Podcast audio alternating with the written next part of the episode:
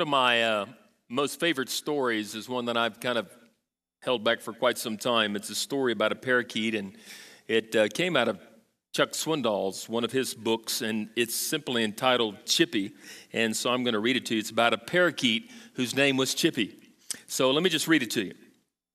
Chippy never saw it coming. One second, he was peacefully perched in his cage, sending a song into the air. The next second, he was sucked in, washed up, and blown over. His problem began when his owner decided to clean his cage with a vacuum cleaner. She stuck the nozzle into the cage and sucked up the seed to suck up the seed and the feathers at the bottom of the cage when the nearby telephone unexpectedly rang. Instinctively, she turned to pick up the phone. She had barely said hello when Chippy got sucked in. She grasped, dropped the phone, and pulled the plug from the wall. With her heart in her mouth, she unzipped the bag. There was Chippy, alive but stunned, covered with heavy gray dust. She grabbed him and rushed to the bathtub, turned on the faucet full blast, and held Chippy under the torrent of the ice cold water, power washing him clean. Then it dawned on her that Chippy was soaking wet and shivering as he was about to drown. So she did what any compassionate pet owner would do. She snatched up the hair dryer and blasted him with hot air. The question you're wondering is Did Chippy survive? The answer is yes, but he doesn't sing much anymore. he just sits and stares a lot.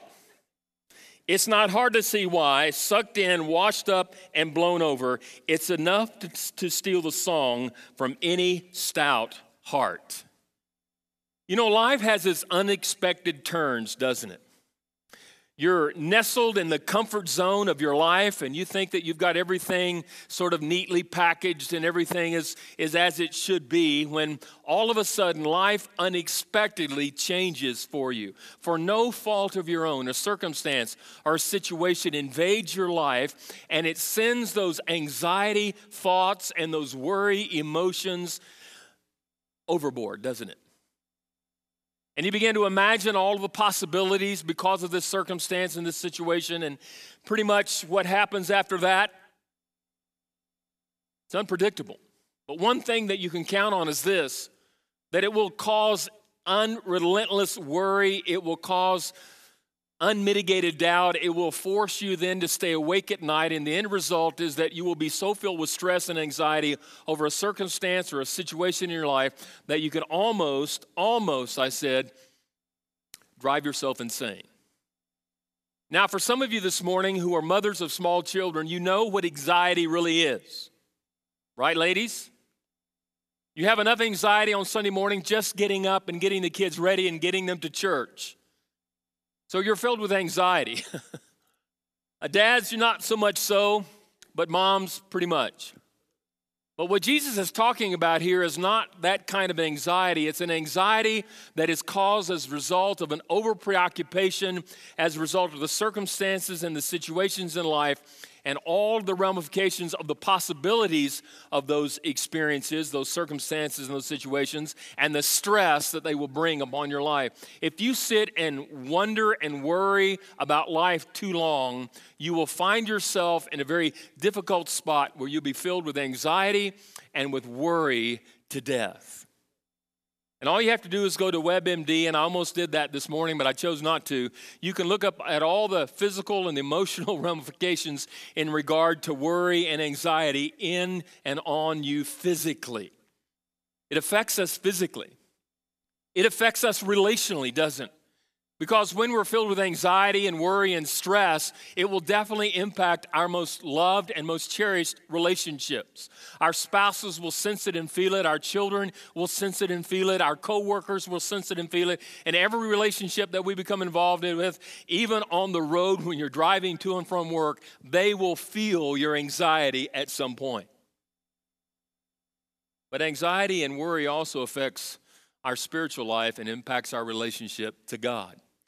And that's what we're going to be concerned about today because Jesus has some phenomenal insights for us as his disciples in regard to how we are to relate and to deal with anxiety, with stress, and with worry. Jesus tells us this morning that you are going to have trouble. Let me say that again. Jesus says to us today in this passage in Matthew 6, you are going to have trouble. Turned to your neighbor and said, Trouble hasn't found me yet, it must have found you already.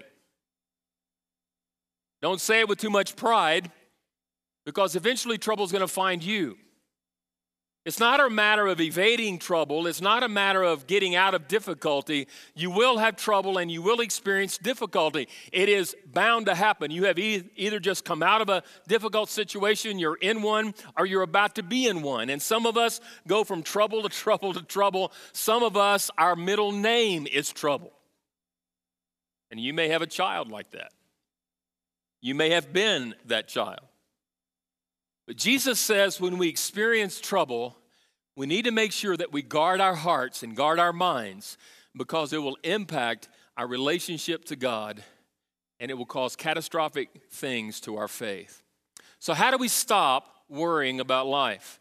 STOP, four principles that I want us to look at this morning. Let's take a look at the first in stop is the letter S.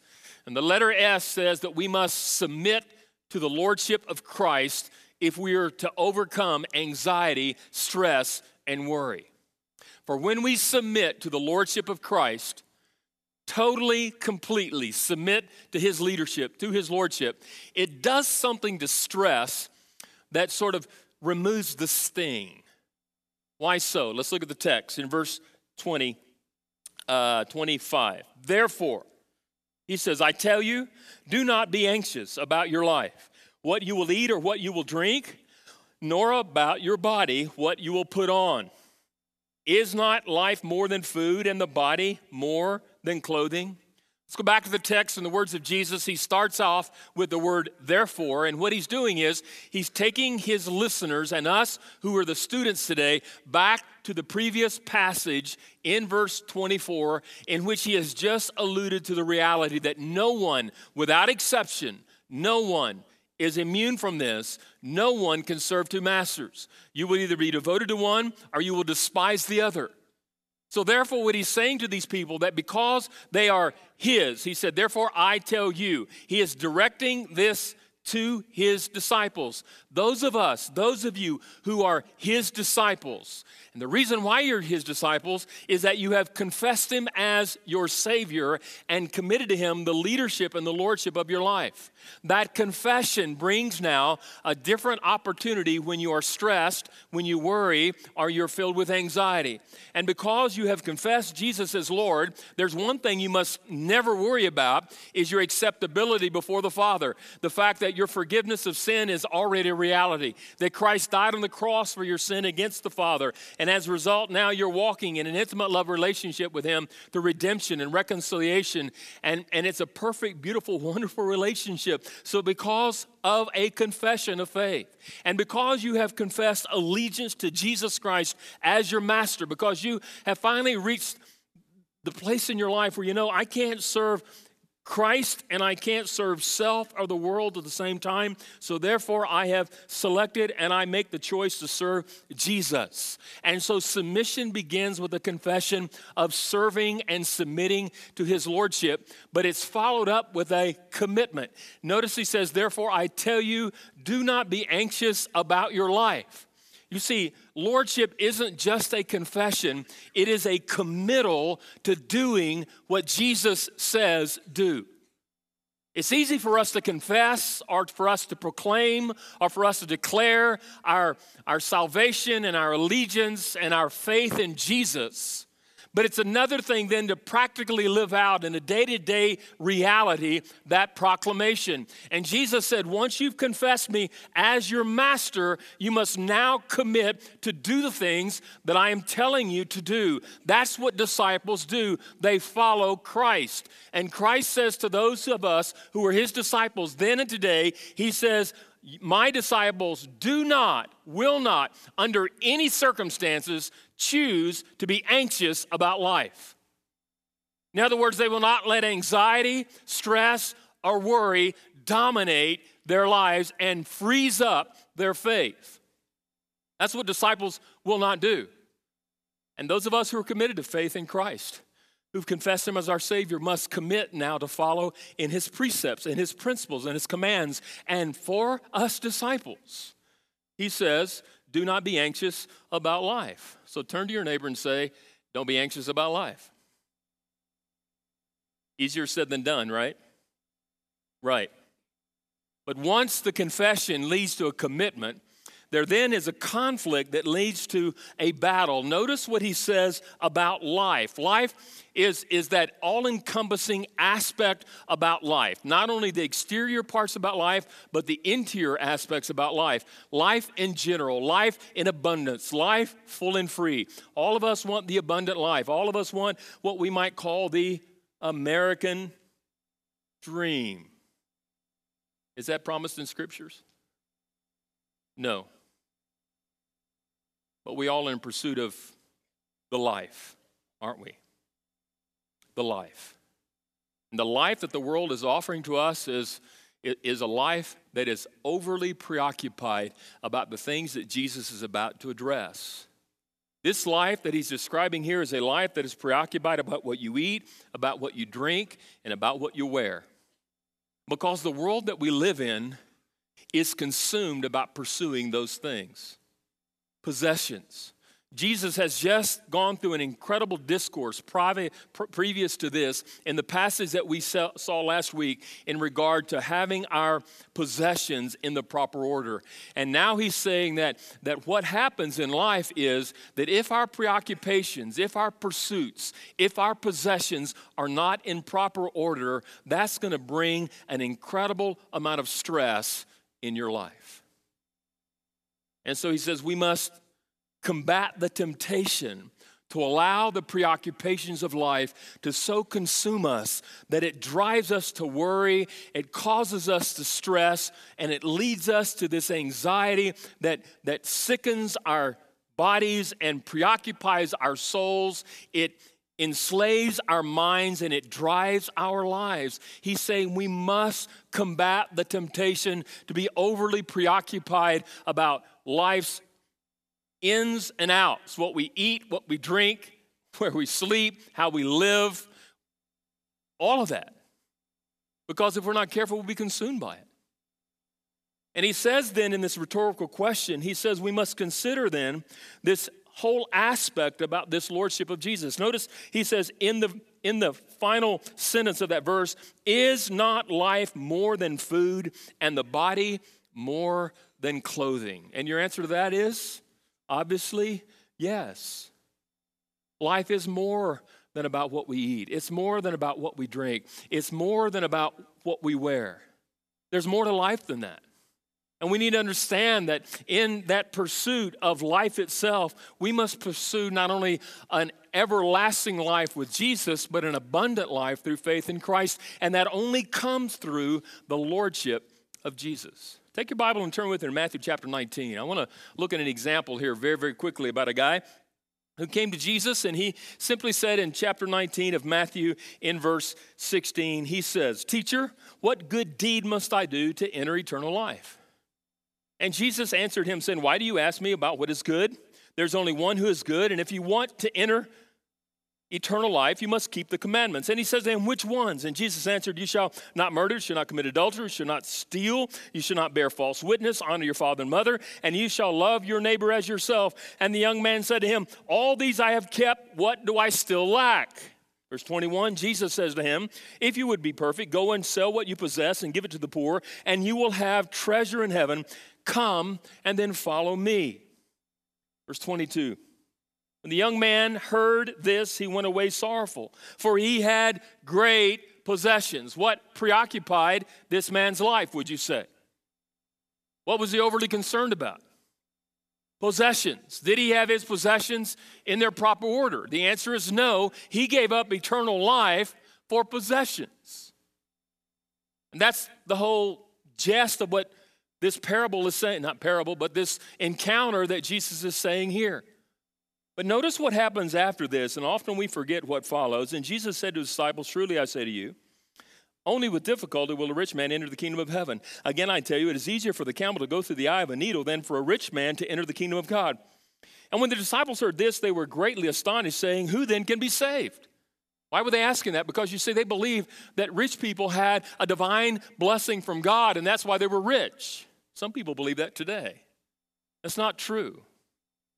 Just because someone has a lot of wealth doesn't mean they have a, a, a divine blessing that you don't have. Wealth is not the automatic, instantaneous result of a right relationship with God because this man obviously had all those things, but he didn't have a right relationship with God. And Jesus looked at them and said in verse 26, with man, this is impossible. With God, all things are possible. And then Peter, notice what he says to them See, we have left everything and followed you. What then?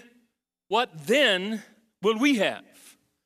He is asking Jesus, We have submitted everything over to you as the Lord of our lives. We have given you our all. We have given you, we have, we have given you our all. And the question is, what's in it for us? Is that a fair question?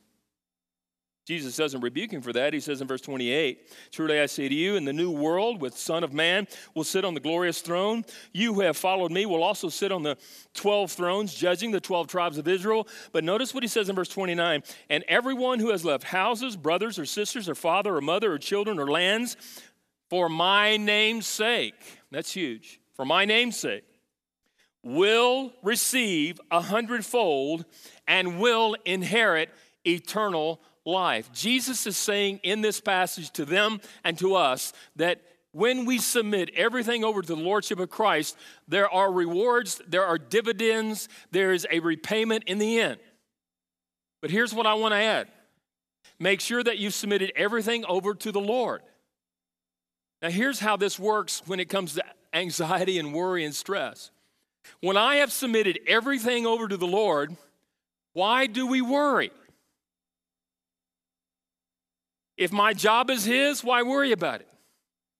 If my possessions are His, why be anxious about them?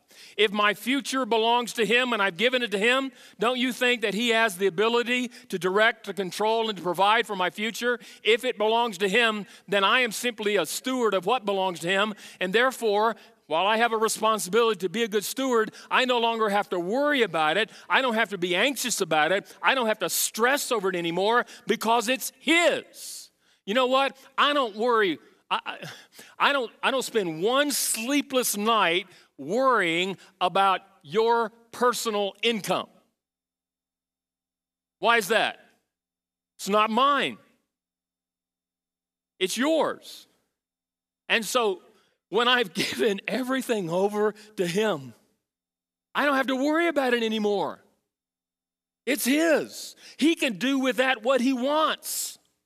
And all the stress and all the anxiety and all the worry comes when we want to go back over and pick it up and reclaim it because we want a certain outcome or we want to do something with what belongs to Him. And so we stress and worry about it over here. But when it's completely and totally His, I don't have to worry about it anymore.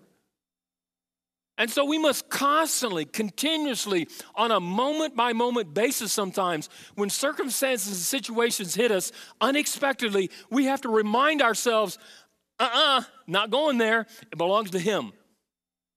I, I don't have to worry about that, it's His. And so we walk with a confidence knowing that because what I have has been given completely over to Him, I have submitted to Him over every aspect to be Lord in every place, in every area of my life. I don't have to worry about my future. I don't have to re- worry about this present circumstance. I don't have to worry about those unexpected what ifs anymore because it all is His. I am His. It all is His. And so therefore, I just sort of walk away and I, I just leave it with Him. And it frees me up to live the life that I've been called to live. Well, the S stands for submit, the T stands for trust. It's important that we trust God to provide. Once I submit to Christ's Lordship, I have to trust that He will survive, uh, that He will supply or provide. Now, notice in the text, all the way over to verse 30, we're going to deal with five verses in this one point. But there's one last sentence that sort of is the is the crutch or the, the, the, the theme of this point. Because I'm convinced that, that anxiety and stress and worry is a result of little faith. Little faith. Not faithlessness, but little faith. Because when we are anxious or when we stress and when we worry, if we really had faith in God, we really wouldn't worry. And we see in the text, Oh, you of little faith. Jesus is telling his disciples to stop worrying. His disciples are presently, while they're listening to the words of Jesus, they are presently in the process right then and right there of being overly anxious about what to eat and what to drink and what they were going to wear. And Jesus turns to his disciples and he says to them, The reason you're doing this is because you have little faith. Now, there are two types of faith for the believer there's saving faith and what I want to call serving faith. Saving faith is what all of us have in Christ. We have, we have trusted Him as our personal Lord and Savior. We have put our confidence in atoning, sacrificial death on the cross where he took upon himself our sins against the Father and he died in our place. And now we are forgiven. We've been set free. We have victory over Satan, sin, and death, and we are eternally bound. That's saving faith. But there's serving faith, that after saving faith comes serving faith. Now that I'm sure that I'm saved, I then serve him, right? I'm in pursuit of the kingdom and the treasures of eternal value, what we talked about last week. And in the process of serving him, I have to exercise faith. I have to trust him. I have to believe in him. And as I'm making this pilgrimage in my journey of discipleship, there will be circumstances and situations and troubles and difficulties and opportunities in which my faith is going to be tested. And it's in serving faith then that I trust that God is going to provide for me as I serve Him. Notice what Jesus says in verse 26. Look at the birds of the air, for they neither sow nor reap nor gather into barns, and yet your heavenly Father feeds them. Notice what he says Are you not more what? Are you not more what? Value. Are you not what? Value than they. Are you not more of value to me than they? Who's the they? The birds. I don't know about you, but when I was a kid, birds didn't have much value. When I had a slingshot or a BB gun in my hand, they didn't have much value. You're not going to get arrested for taking a bird out. But a human being has value. Do you know what stress and worry and anxiety do? They basically devalue the selective activity of God. They devalue the selective or the selection of God. God saw you in your depravity and He called you by name and he plucked you out of the sea of despair and doom, and he redeemed you unto himself. He called you by name, he selected you, he handpicked you, and now you are saved. You have saving faith, and because he did that means you had value to him, right? Right? You had value in that he sent his one and only son that whosoever believeth in him will not perish but have everlasting life. He had value to send his one and only Son to take upon himself sins that he didn't commit so that he would die in our place. We had value, and he saw that value, and he sent his most precious gift, Jesus. What makes you think that value stops? Because of some circumstance. Now, what am I saying? I'm saying this birds don't worry about their present nor their future, and yet God supplies them. We human beings worry about the provisions of God. Why? Because it's, oh, woe is me. God doesn't really care about my needs. I'm, I'm too insignificant. I really don't matter. I really don't have any value. I, am really not that important. You know, I'm just a little speck of, of grain of sand in a whole myriad of, of, uh, of sand. And so we, we devalue then this whole selective process in which God says to you and He says to me, You are of value to me. Now, there are some people that are so stinking narcissistic that they think they are the center of the universe. I'm not talking about you if you're one of those. Okay? Just ignore what I'm saying. You need to come down to reality and be a little humble. But for the majority of us, when we're in a circumstance or a situation and we're stressed out, filled with anxiety, we think that God is too busy or that we're not valuable enough or He doesn't know our condition or He doesn't see our need. And so therefore we, woe is me. We do the Eeyore thing. You know what I'm talking about? Pick yourself up and recognize your value. He handpicked you out of a sea of lostness and redeemed you by the blood of Jesus and saved you with saving grace. And you are of value to Him, and He cares about you. He cares about you, and He sees you, and He knows what you need. You're of more value to Him than any part of His creation. You.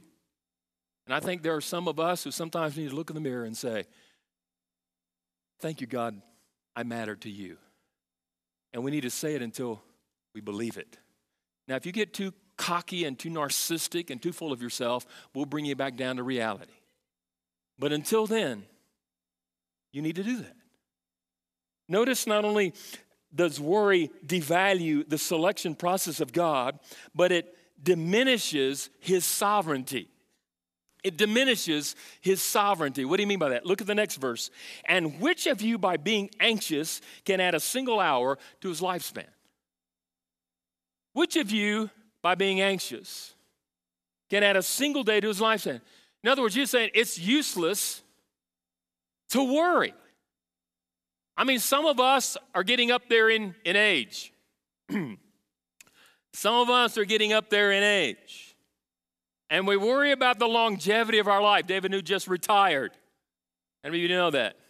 He didn't look a day over 80. I don't know why he retired. But God knows the longevity of your life, and He knows when your life is going to end. And He and He alone is the sovereign one in authority over your lifespan. And you can't do anything I said, You can't take any pill, you can't go to any doctor, you can't have any surgery that's going to prolong your life any more than God wants it to be prolonged. Because medicine and doctors and hospitals are not gods. There is only one sovereign God, and it is He alone who has measured the time in which you were conceived to the time you will die. And only He who gave you life sustains your life. And so we need to understand that because He's sovereign, there's no need to worry about, about these things like death or about the longevity of my life. You know, I keep seeing all these commercials that keep asking me, you know, how long is your retirement going to last? And people say, well, I'm not, it's not going to, it's not going to, I'm going to outla- I'm going to outlive my retirement. Well, how do you know that? And do you don't think God is, is capable enough to giving you enough until all of a sudden life comes to an end? You, you, you can worry yourself and worry to worry to become so anxious about when life is going to end and, and all of these what ifs, it'll drive you crazy. And Jesus saying, all that worry and all that preoccupation, now he's not saying be careless. He's not saying be irresponsible. But he is saying don't overly stress your anxiety level to the point that, that, that you lose your faith in the sovereignty, the authority, and the plan of God. Notice then in the next verse, verse 28, worry diminishes not only his sovereignty, but it, it disbelieves in his sufficiency. Notice the text. And why are you anxious about clothing? I'm so glad we all put on clothes today. Consider the lilies of the field. Some of you ladies worried far too long about what you put on this morning, and now look what it's got you. Consider the lilies of the field, how they grow. They neither toil nor spin. Do lilies worry about anything? Do they? No. Yet, Jesus says, I tell you, even Solomon in all of his glory and all of his wardrobe and all of his stuff that he wore with all of the silks and the, the clothes and the, all of that stuff that he put on, even him in all of his glory, was not arrayed like one of these little lilies in the field. Worry, I'm convinced, causes us to diminish the sufficient provision of God in that we in that worry, in that anxiety, in that stress, we just don't believe that God is sufficient to provide for our need. Because if God was sufficient to supply our need, then why would we worry? If God is sufficient to supply our need, then why would we worry? I think most of the time, in all honesty, we're hoping that God would supply our greed, not our need. Because we want is greedy, what God supplies is needy. But notice then in verse 30 doubt, worry, anxiety disregards the supremacy of God. But if God so clothes the grass of the field, with which is alive and tomorrow is thrown into the oven, will he not much more clothe you?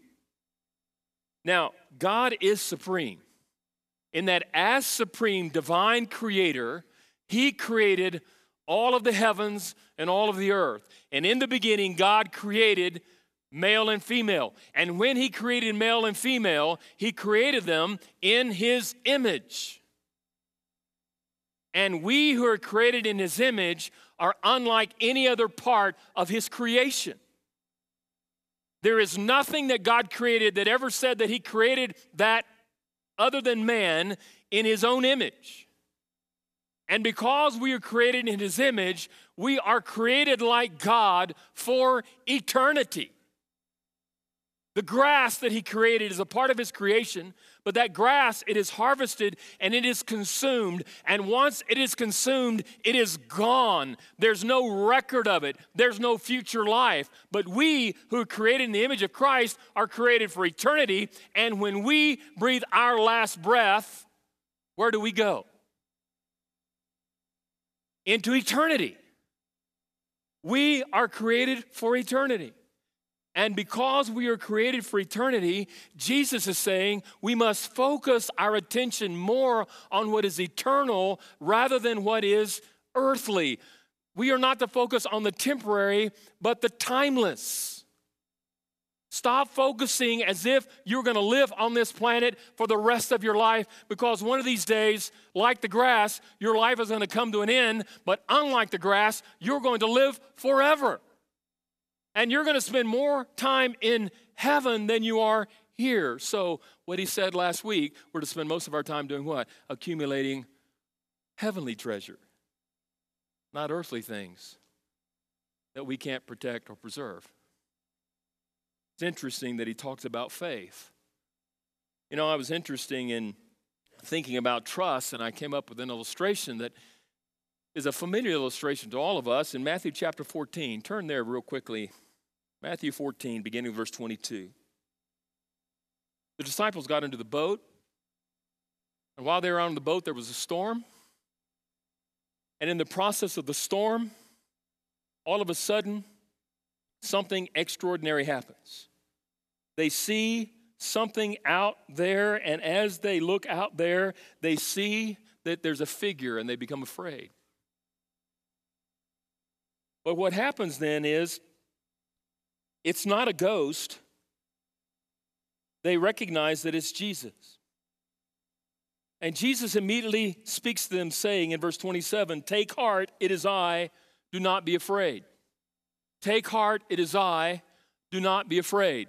Some of us need to hear that today in the midst of our anxiety. We're so overly stressed and preoccupied about the uncertainty of the future and what ifs and what ands and all those things. We need to hear these words from Jesus Take heart, it is I in the midst of your storm. Don't be afraid.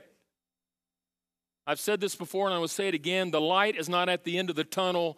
Jesus Christ is the light of the world. And if you're in a moment of darkness and, and trouble, He who is the light, who dwells in you, is in you. And in that darkness, He resides with you. And the light is with you in the darkness. It's with you in the storm, not at the end of the storm, but in the midst of the storm. He is with you.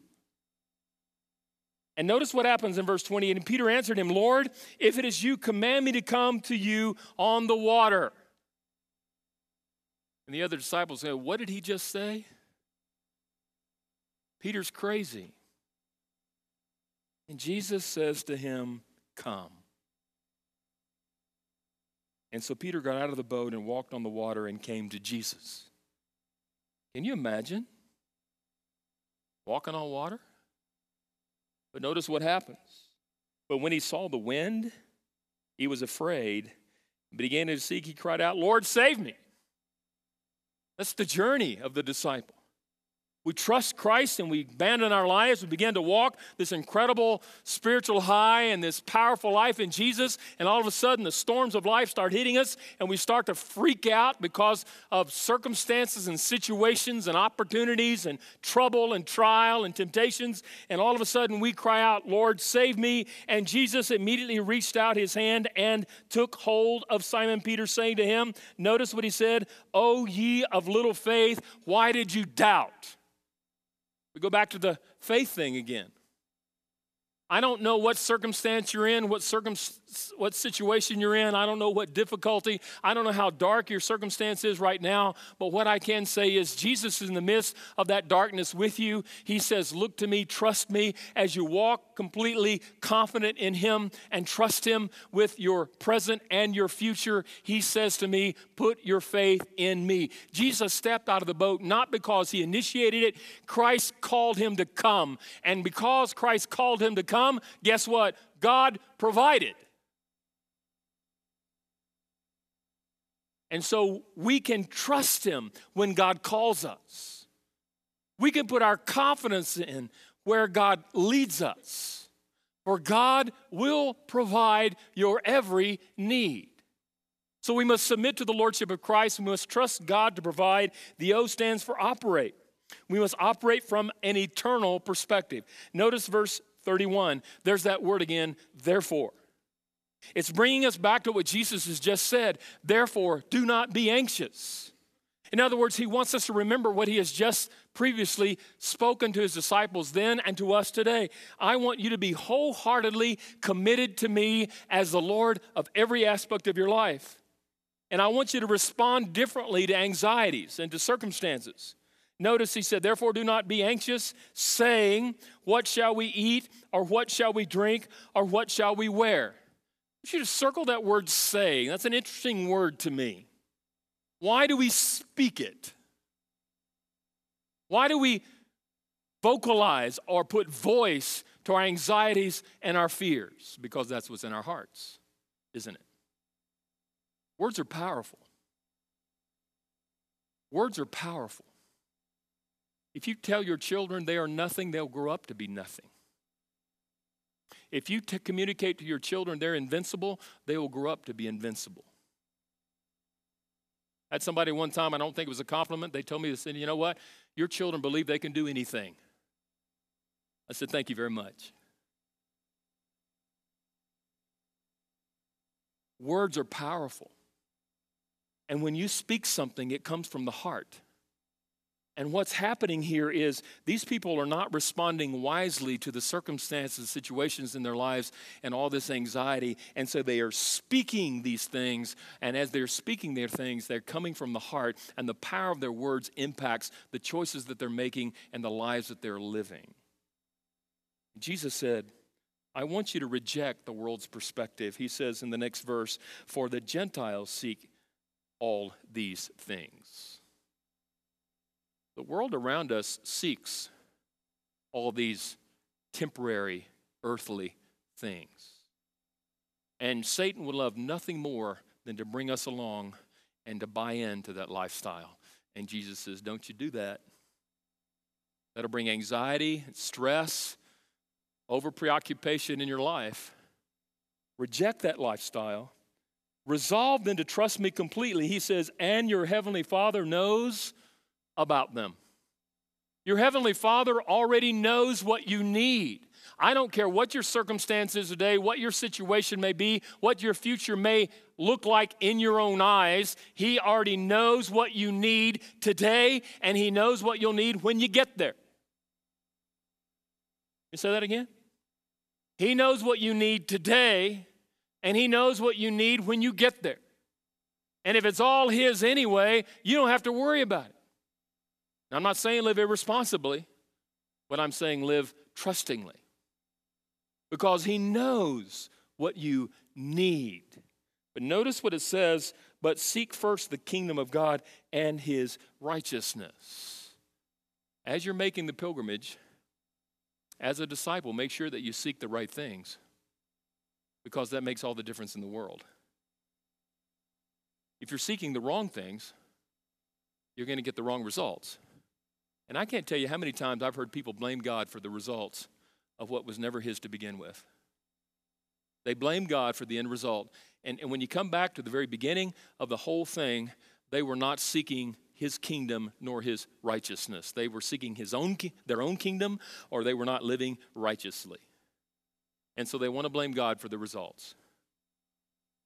But when we seek his kingdom, when we are seeking His purpose and we are seeking His plans and we are seeking to invest as His servants into building up His kingdom and we are seeking to live righteously, notice the promise. It says, and all these things will be added to you. You can relax, you can rest in your assurance that He will supply your every need. Children, you remember the story about the time when Jesus didn't have enough food to feed the 5,000? And they were looking for a place. Uh, there was no Dillons, there was no. Where do you go? QuikTrip. I'm not sure there's a QuikTrip that could feed 5,000 anyway. And they were panicked. They didn't have the resources. And there's nothing worse than hungry people. I know what it's like to get close to 12 o'clock and not be done. You guys get angry. You got this scowl about your faces, you know, like, you know. And Jesus was one of those moments, and the disciples came, and Jesus tested them, saying, Where are we going to find all this food? Feed these people, they're hungry. I don't know. Finally, one guy said, Well, we got a little boy over here with a couple of fishes and loaves. You think their anxiety was over when they brought that before Jesus? See, a lot of times we don't look like we don't look at that from an anxious, stressful moment in the lives of the disciples because they were wondering where in the world is Jesus going to provide provide for these people. And guess what? Jesus prayed, and what happened to the end result? He provided. He provided. Why is it that we have a hard time believing that the Jesus of the New Testament is the Jesus today? Well, those were miracles for him back then. They're not miracles for me today in the reality in which we live. Baloney. For he is the same yesterday, today, and tomorrow. And he will provide. When we're seeking his kingdom and we are involved in seeking his righteousness. We must operate with an eternal perspective, not an earthly reality. So, as we submit to Christ and trust God to provide and operate eternally, we must then lastly prioritize our expectations. What do you expect Him to do? You expect to live a life without worry, without stress, without trouble, without hindrances, without an enemy? That, that's not life. There are some people on television and radios who promise us that if we'll do this, you won't have any sickness. You'll never have any trouble. There won't be any trial. There's no temptation, for your best life is now. And claim it, name it, it's yours. Where is that here? He says, therefore, do not be anxious about tomorrow, for tomorrow will be anxious for itself. Notice what he says sufficient for the day is its own trouble. He says you're going to have trouble.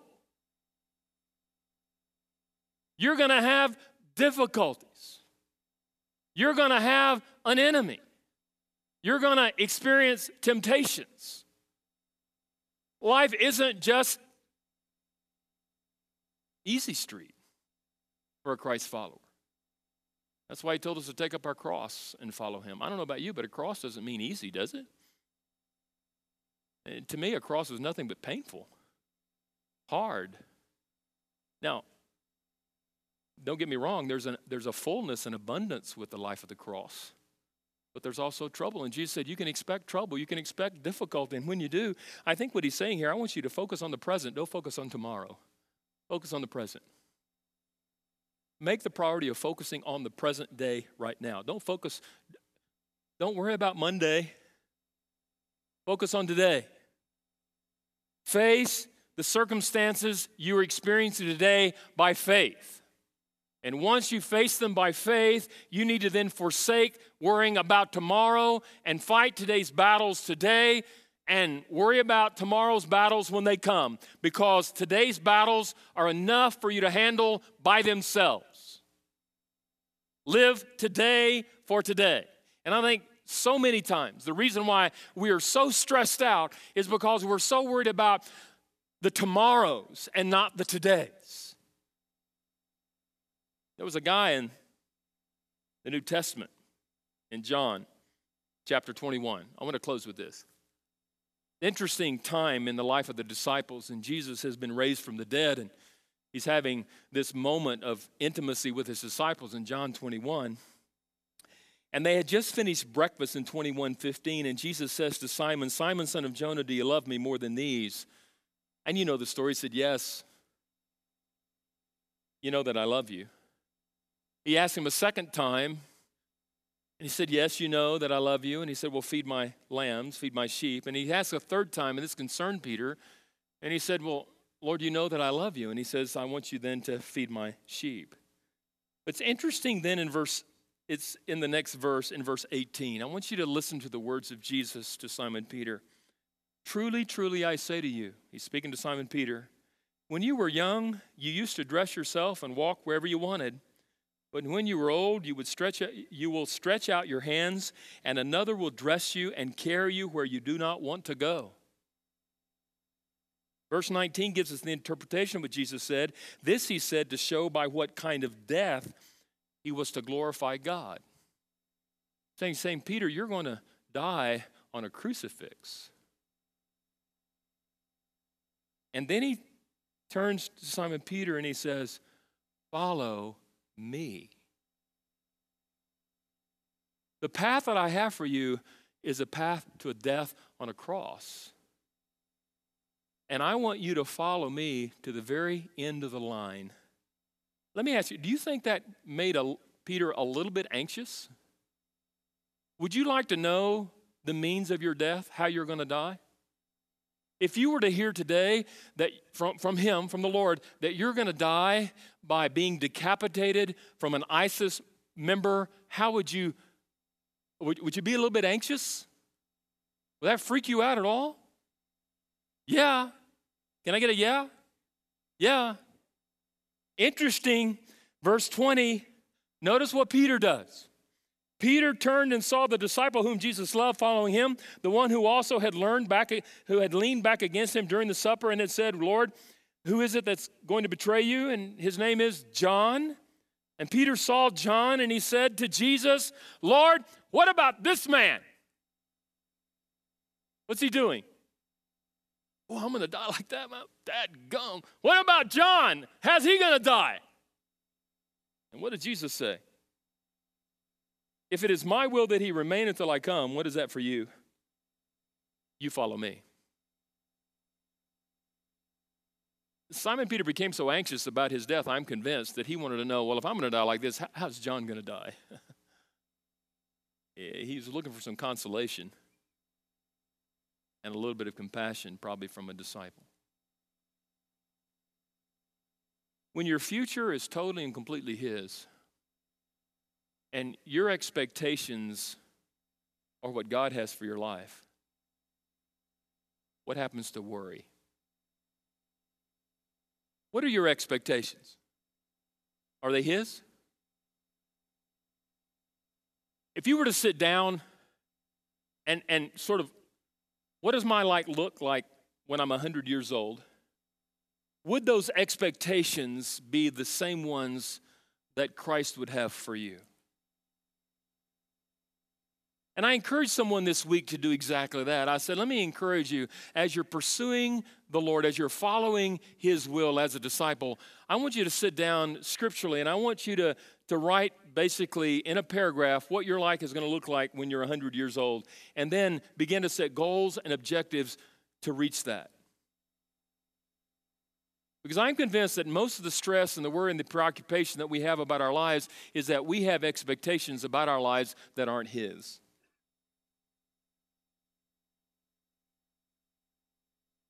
And in reality, when we've submitted everything to the Lord and we've trusted Him to provide, and we have operated now in, in a, a, life that is fully seeking the treasures of eternal value rather than earthly value, and we prioritize our expectations to be His expectations, what do you think that does to your anxiety level? It doesn't completely wipe it out. It's not like that movie Hakuna Matata, Life Without Worries. That, that's not reality.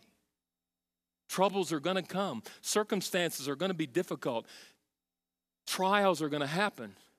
Situations are going to be, give you opportunities to exhibit faith. And when they come, I'm convinced if you've submitted to the Lordship of Christ, if you trust Him to provide because you're operating eternally, you're seeking His kingdom and His righteousness, and your expectations are prioritized to meet His expectations, then you can just relax, live responsibly, and be the disciple that Christ taught you to be as you follow Him with complete trust and confidence that He, because He is sovereign, is not only Lord of all, but He is Lord of my life and Lord of my circumstance.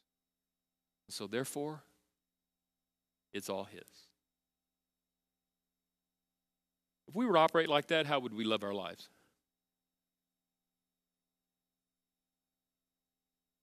Let me ask you something. Are you there? Are you there? I, to be honest with you, I'm not sure I'm there. Are you there? And what do we need to do to get there? And once we get there, what do we need to continue to do to stay there? Because it's a day to day, moment by moment struggle. And until you breathe your last breath, you'll be involved in this battle with anxiety. Let's pray.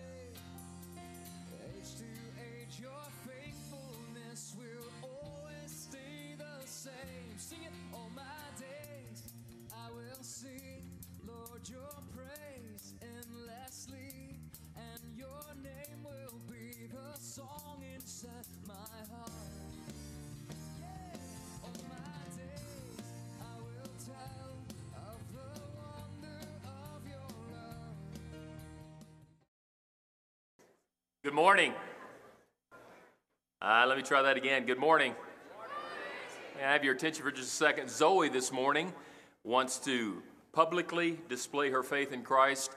And as we observe this beautiful time in her life, of her pu- public declaration of her faith in Jesus, it's our privilege to support her in this decision. I know there are people here who have come just specifically today to celebrate uh, this baptism. So if you're here today, would you stand? I know there's some neighbors here. Would you stand? Where are you? I think they're out there somewhere. Turn the house lights up a little bit. All right, the neighbors are out there. Let's give them a round of applause. Thank you for being here. Let's all stand in honor of uh, Zoe and her desire to follow the Lord. It's going to take all of us to celebrate and commemorate this beautiful time together with her and the Lord. So, Zoe, have you placed your faith and trust in Jesus as your Savior and Lord? Yes. Yes? It's my privilege to baptize you, my sister, in the name of the Father, Son, and Holy Spirit, buried with Christ in his death, and walk with Christ in the power of his resurrection. Thank you. Please be seated.